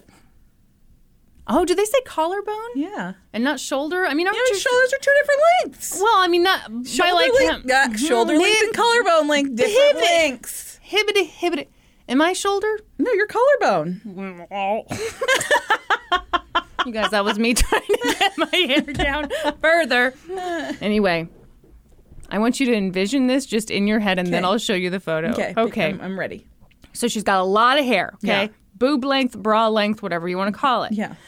the very top section of her hair was in ringlet curls. And all of the rest underneath it was just kind of like naturally wavy. And the ringlets had been released on top of the waves. Okay. It really it really looked like I'm going to do my whole hair in ringlets. Oh shit, what time is it? yeah. Okay, let me see if I can find this picture that I took. Oh no. What? Yep. What? Mm-hmm. Mm-hmm. Okay, so those are gonna have to be the two pictures. We're gonna have to include both of those in the collage. Oh my gosh. It's funny. I feel like I don't normally talk a ton about the hair and That- stuff, I but can't mean, believe that's somebody's like real hairdo. I, again, I want to defend her. Just, I mean, it's weird to defend her. At her sentencing, her hair looked much better. Okay. Um, I really think this was just an unfortunate. Oh my gosh, I have to testify in court today. I don't know what I'm doing. My hair is a reflection of that. Bless this mess. Oh no. Okay. So Chrissy took the stand in her own defense and said that she was innocent. She'd been doing her father's bidding. She hadn't even wanted to go to that meeting with the hitman. Pat Sabo had pressured her, and she was intimidated. She only sounded guilty in that meeting with Vince because she was so scared. She played along with Vince because she was afraid he would show up at her door and do something to her or her kids. She never wanted David to be killed, although he did abuse her and abuse the kids and commit a shit ton of adultery. Mm, Okay. And he was also responsible for that terrible hairdo. Pile it all Can on you it. imagine? She was like, also, I hate my hair, and David's responsible. but the jury deliberated for a few hours and they found her guilty. Guilty. At her sentencing, David, I mean, oh my God, he did an amazing job. Uh, he got up, he didn't have a statement prepared because he said, I didn't think I'd be able to read a statement today, but I do want to talk. And he said that Chrissy had been a good mom at one point in time. Like Mm-hmm. he was very generous to her, I think. But he said that in the previous two years, their children had suffered tremendously. Yeah. Their physical health had suffered. They'd suffered emotionally. They'd suffered academically. And now that they were away from that situation with Chrissy, all of the girls were doing so much better. They were flourishing. Yeah. He told the judge he wanted Chrissy to receive the maximum sentence, which was 10 years Yeah. not because he hated his ex wife, but because he loved his kids. He wanted what was best for his kids. He said 10 years would allow them to get more time away from that toxicity. I'm getting goosebumps. Yeah. And it would allow them to get into adulthood by the time Chrissy got out of prison. Wow. Yeah. Uh, so they had a 16 year old, a 13 year old, and two eight year old twins. Mm-hmm. Chrissy's defense attorney, Michael Lear, asked the judge to put Chrissy on probation or house arrest. I, yeah. Fuck off. I mean, really reaching for the stars there yeah. and reiterated that this was all Al's fault. He said, instead of being a supportive father emotionally to his daughter, he, for whatever reason, let his anger and his hatred of David Meter drive him to commit these events, and Christine Meter was sucked into this. Okay. Chrissy also addressed the judge, letting him know that she'd been a Girl Scout leader, a soccer coach, and a PTA room mother. So maybe we should all be real cool about this murder for hire business. Judge Eugene Lucci was sassy as hell, and he was like, Mm, you've had a long list of job titles, and you can add another one to your resume. Convicted felon. Woo! He said he was appalled by Chrissy's lack of remorse. He said, This was committed as a not necessarily for the money, this was done more as revenge for David Meter's persistence in looking out for his daughters. He then sentenced Chrissy to 10 years, the maximum under the law. Seems like not enough. I agree. I agree. I was like, that's, the, max. maximum? Yeah. Holy shit. I mean, I think everyone's lucky that they reached out to Pat Yeah. My God. That same week, Chrissy's dad, Al, pled guilty and was sentenced to nine years in prison. He died after five years in prison. So, yeah, I, I mean, I'm sure they tried to get him to do some kind of plea deal, but Yeah. after the trial, Lonnie adopted all four of David's daughters, and they now call her mom. And they appear to be living a pretty normal life. Pat Sabo says it does his heart good to see that Lonnie adopted the four girls. He says he knows he did the right thing by coming forward. But how's Chrissy doing? Well, in a statement to Dateline, she said, I was very wrong in my actions, and I'm paying dearly. Anyone who has been through a divorce that never ends can understand I was at the end of my rope. No. now, it obviously goes on longer than that, but No. no, I don't think anyone who's been through a bad divorce No. understands. Oh, yeah, we'll just yeah, we'll just. uh, murder him. okay. And um, you know, it's it's 2021, and you should know that Chrissy is scheduled to be released this year. oh my gosh. Yep. Wow. And that's the story of a little Facebook joke. Woo. That was good. That's like your favorite kind of case. It is my favorite kind of case. I love murder for hires that end with no one getting hurt Yeah. because it's always something stupid and Yeah. hilarious. yeah. We all have a great laugh the whole time. And the people who get caught are always so stunned. Yes. my only criticism is they didn't show us like the the video footage from inside the car Oh yeah. because I want to know what Al wore.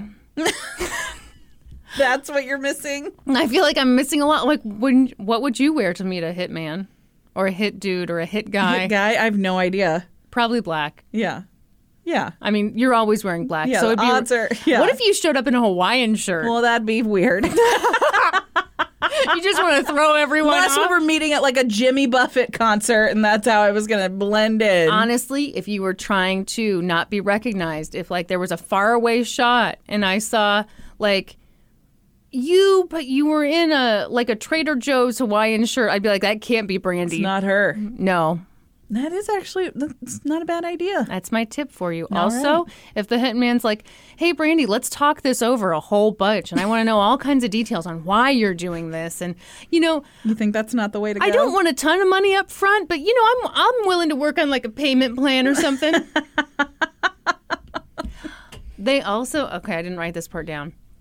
But you know, in some insurance policies, if it's like an accidental death or a whoopsie surprise, Yeah. you get a double payout. It's called the whoopsie surprise. clause. and apparently, if you're a hitman and Uh-huh. if you know what you're talking about, you will ask if there's the whoopsie surprise clause. and so, like, Vince, you know, asked them about that clause Yeah. because it would mean he'd make double, which for all you math nerds, $100,000. Anyway, that's just another tidbit for you. Oh, Mm-hmm. Fun fact to wrap it Whoopsie up. surprise. Whoopsie surprise clause. that was good. I enjoyed that very much. Nobody got hurt. God, Chrissy sounds like a Uh, nightmare. yeah. Good Lord. Yeah. Poor Lonnie and David and the kids. I hope they're all Seriously, doing I hope great. they're doing great. I hope they are doing great. Join us today during the Jeep Celebration event. Right now, get 20% below MSRP for an average of 15178 under MSRP on the purchase of a 2023 Jeep Grand Cherokee Overland 4xE or Summit 4xE. Not compatible with lease offers or with any other consumer incentive offers. 15,178 average based on 20% below average MSRP from all 2023 Grand Cherokee Overland 4xE and Summit 4xE models in dealer stock. Residency restrictions apply. Take retail delivery from dealer stock by 4 1. Jeep is a registered trademark. Purchase new wiper blades from O'Reilly Auto Parts today and we'll install them for free. See better and drive safer with O'Reilly Auto Parts. Oh, oh, O'Reilly. Auto parts. You want to hit some uh, questions from the Discord? Boy, do I. But how do we how do we get to there? what are you talking oh, about? To access the Discord, all you have to do is join our Patreon at the $5 level or higher. You get on in there, it's like a chat room. There are a bunch of people in there, always chitty chat, chatting. That's what the kids are saying these uh-huh, days. chitty chat chatting. Yeah. It's all over Do you TikTok. remember Chat and Chew? yes, yes. Did you do Chat and Chew? I feel like I know you did. Oh, I did. I didn't like the name. I did Chat and Chew. Isn't that where like you would take um, your sack lunch to the librarian and you'd talk about a book? Uh-huh. Oh, You wouldn't take it to the librarian. well, wouldn't you like meet up with a librarian and like you know? Am I making this up? the librarian was not involved. I thought that the librarian like ran chat and Like, chew. took- no, it was like a room mom ran ch- chat and shoot. Okay, is that so ridiculous to think that the librarian ran it instead of the room It made mom? it sound like I was having lunch with the librarian, just chatting about a book. Well, wouldn't she be pretty damn qualified? I don't understand why that would be It so was like terrible. a kids' book club, and like Oh, Yeah. once a month, you had lunch in the library, Sans Library. Okay, Brandy, you are being ridiculous for laughing about that. That is not ridiculous to think that the librarian ran that. You're little- Uh-huh, right, but I, that was fun, comical. Uh huh. You're like, oh, is that where you had lunch with the librarian? Like I was just in there hanging out with Penny Palmer, I was trying to remember her name. Independence Palmer. Huh? Her name was Independence Palmer, and she went by Penny. Yeah.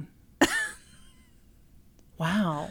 I I remember her hair. Yes, she had very distinct hair. This is the the hair episode. She had a perm. Oh, yeah. and that thing was always just Just so. Yeah, and I, she wore the sides, Mm-hmm. back, Swooped. yes, with combs. Uh huh. Yeah.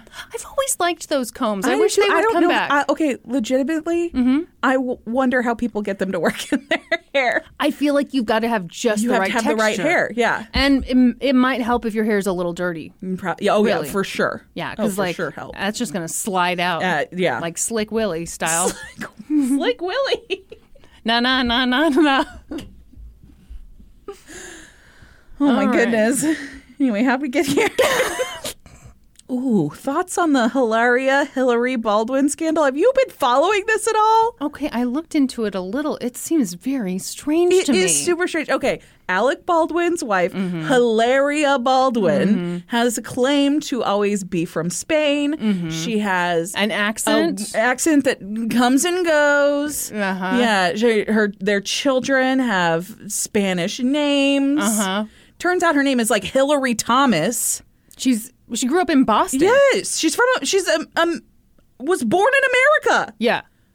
Her parents have ties to Spain, but I'm not even sure they were born in Spain. It's very weird. And I have a rough opinion that I know will be unpopular and we'll see if we cut it. anyway.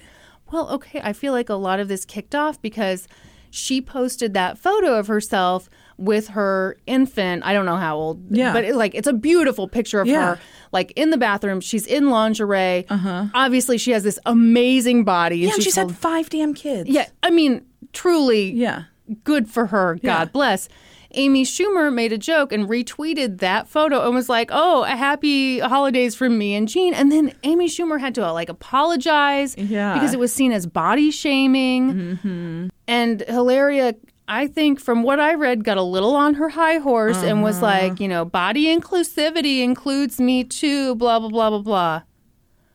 I think that if you have a traditionally attractive body, which means very thin for Yeah. women, Yeah.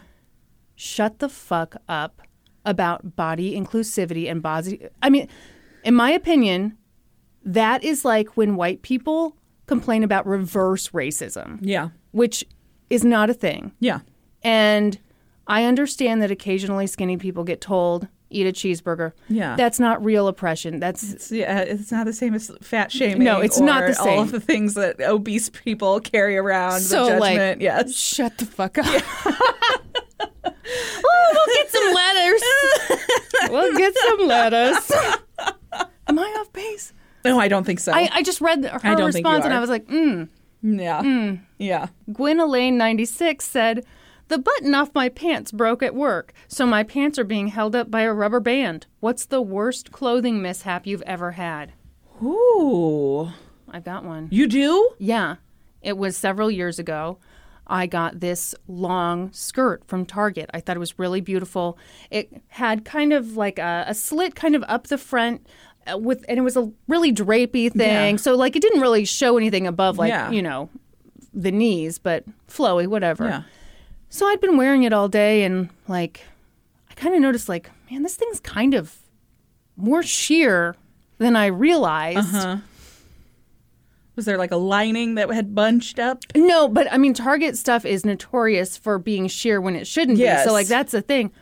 No, I realized I think this is supposed to be a swimsuit cover up. and I couldn't do anything about it. so, that's my, I feel like Oh, that's my big. Yeah, that's my big uh, wardrobe mishap right there. And then it's like, well, I've got to stay behind the desk all day. That's right. Yeah. Uh, I I'm a big fan of wrap dresses. They fit my body well because I'm Yeah. oddly shaped, and so Brenda, you're not oddly shaped. I am. So She's she's a trapezoid. like what would be? So I used to wear them when I was a district manager. I wore dresses like every day Yeah, for yeah. work. And so I'd wear a lot of wrap dresses. Well, one day was particularly windy. Oh, and so no. I had this wrap dress on and like I was I would travel between stores and just Uh-huh. do like drop in visits. So every time like I didn't realize how much of a mistake Yeah. I was wearing that dress until I got out of my car. Yeah. and stood up and my dress just flew right, right up in Okay, you're reminding me of another wardrobe mishap that I have had. I had this really cute skirt back in the day when I was a reporter, and it was kind of flowy. And yeah, one day I wore it, and sure enough, gust of wind comes, blows it up.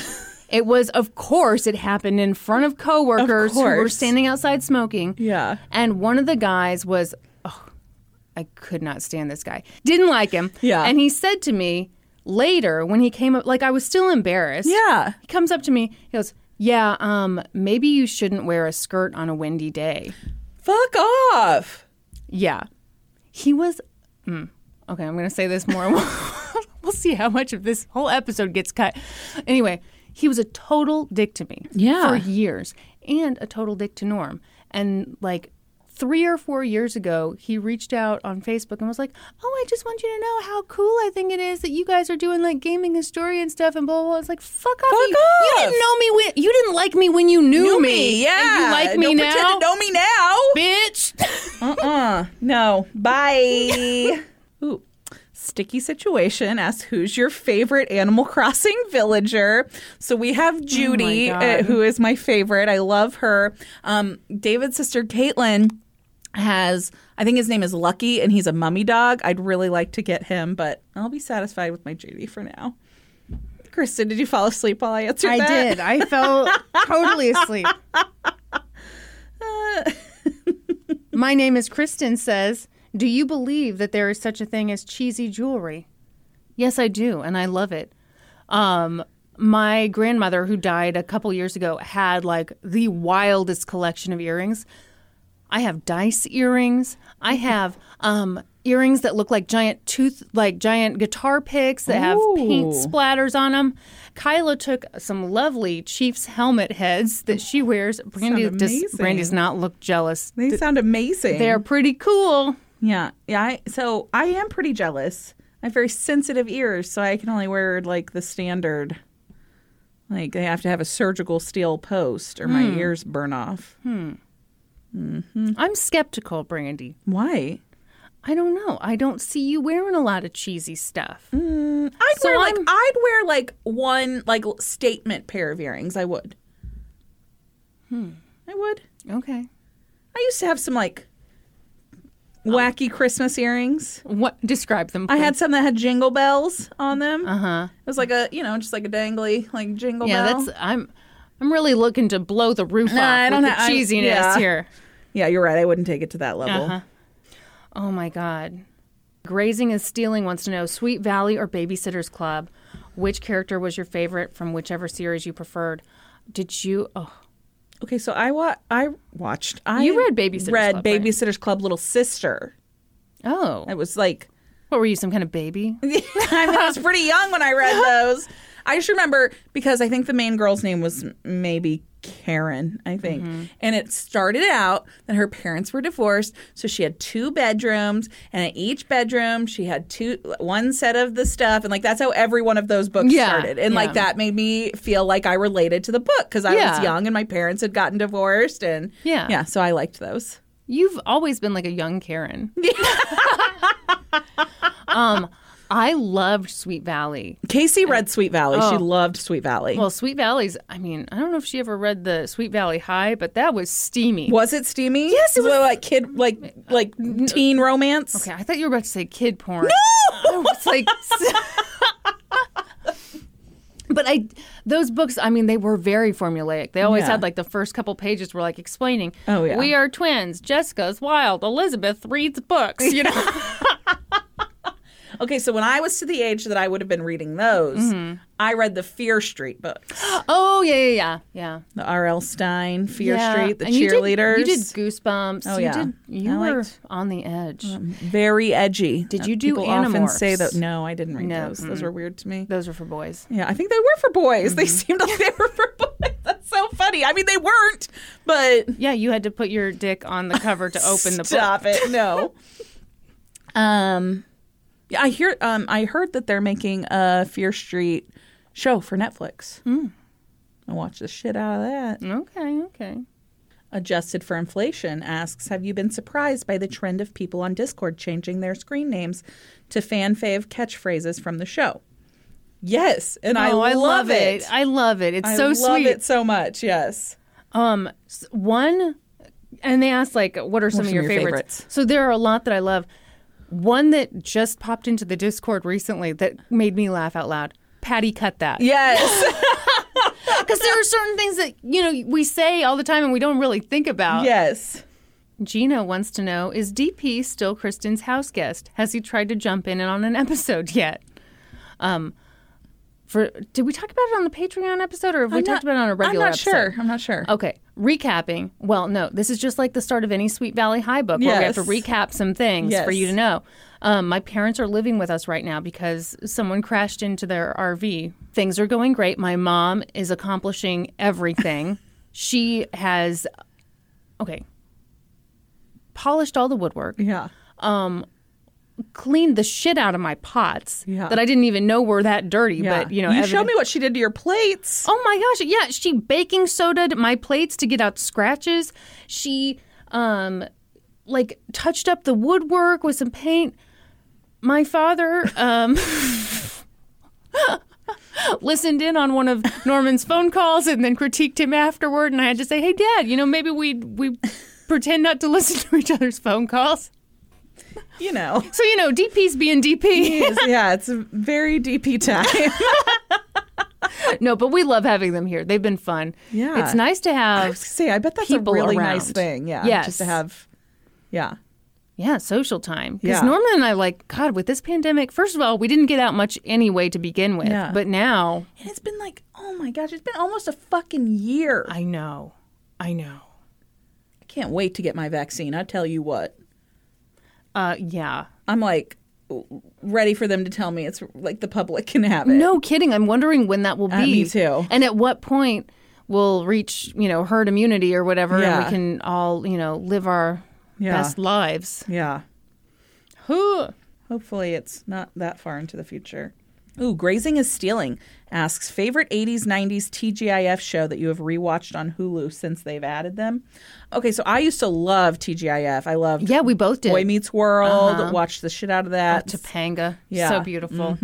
okay, I also loved Snick Saturday nights on Nickelodeon. Okay. Okay, my favorite, which I I don't think that this is available anywhere, and maybe somebody can tell me that I'm wrong.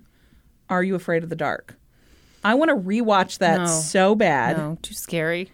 Did you think it was scary? Yes, I thought it was I mean, I thought it was scary uh, as a as a kid. Yeah, it was kid scary. Well, I didn't like to be spooked. I know. Still don't like Still to be don't. spooked. Yeah, you still don't. Not in- You, not on the into other hand. scaries. you're not into the scaries. Mm-hmm. uh, Bob Moss for life asks, "Do you have a meal tradition for New Year's Day? Lots of people do like black eyed peas and stuff for luck. Do you guys? No, I- we don't always, either. I always feel so lame. It's never know, we been a don't- I- holiday that like, and like either. sometimes we have plans, sometimes we don't. Yeah. Sometimes I feel like a This nut, year you're sometimes I throwing don't. like a giant rager. oh, for sure, for sure. No. No. Um, did you see the footage of the mega church holding a Christmas Eve service? Yes. What the hell is wrong with people? Because God protects them, Kristen. Hmm. God protects them from COVID. Interesting. Mm-hmm. Kind of an arrogant take. It sure is. Uh, right? Huh. Should we end on a more positive note? we, got, we got a better one than that to wrap it up. Oh, I, I do want to answer this because I feel like it's becoming a thing. Megan1023 wants to know where's episode 129? So we've had a few questions like this, thinking like there's some lost episode. I don't think it's that. I think probably we sometimes will do like an ad drop for another podcast, and those only have to stay live for a certain number of Yep, days. so it So, means, we like, delete that's- those. yep, drop so that. no, there's not some like amazing episode. secret episode. No, there's not. I think that's the one where Norm died.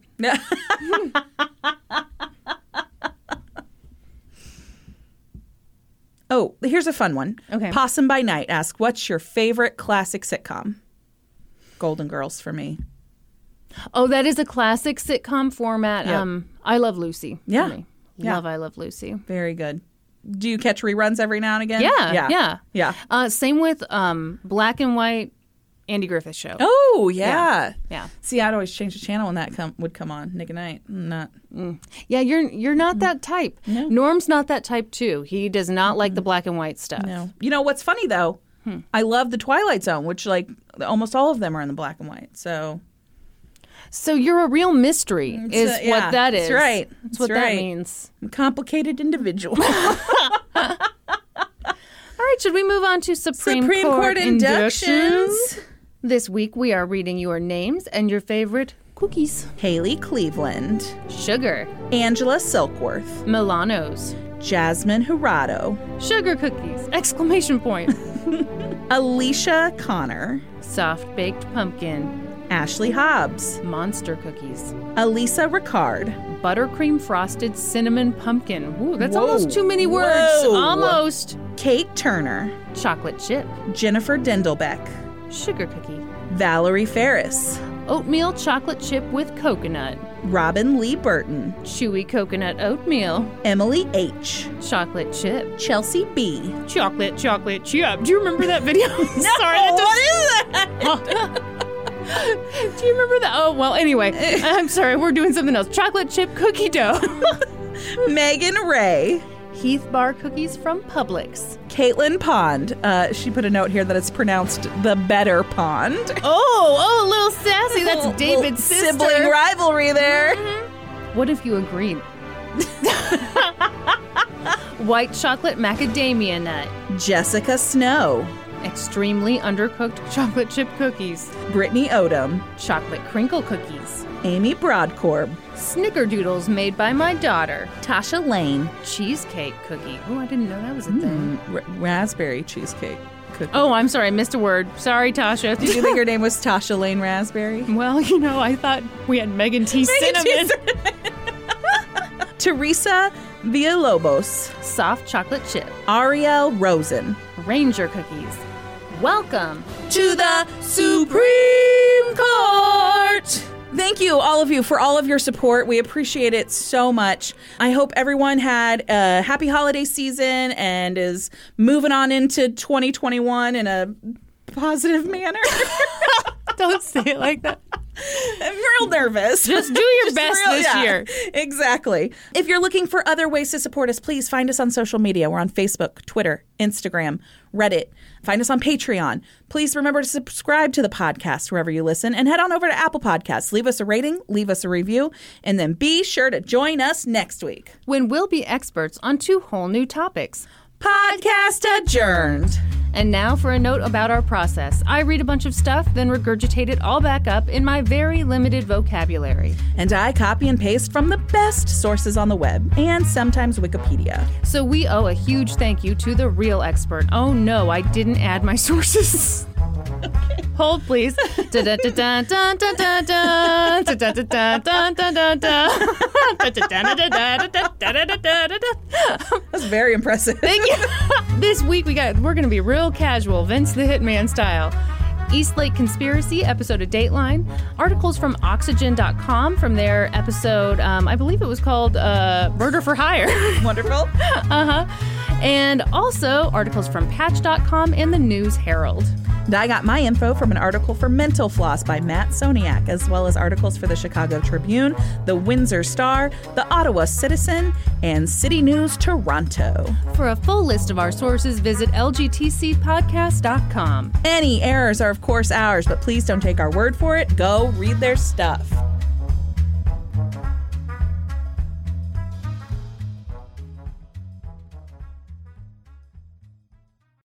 Oh, oh, O'Reilly. You need parts? O'Reilly Auto Parts has parts. Need them fast? We've got fast. No matter what you need, we have thousands of professional parts people doing their part to make sure you have it. Product availability. Just one part that makes O'Reilly stand apart. The professional parts people. Oh, oh, oh, O'Reilly. Auto Parts. Get ahead of the postage rate increases this year with stamps.com. It's like your own personal post office. Sign up with promo code PROGRAM for a four week trial, plus free postage and a free digital scale. No long term commitments or contracts. That's stamps.com code PROGRAM.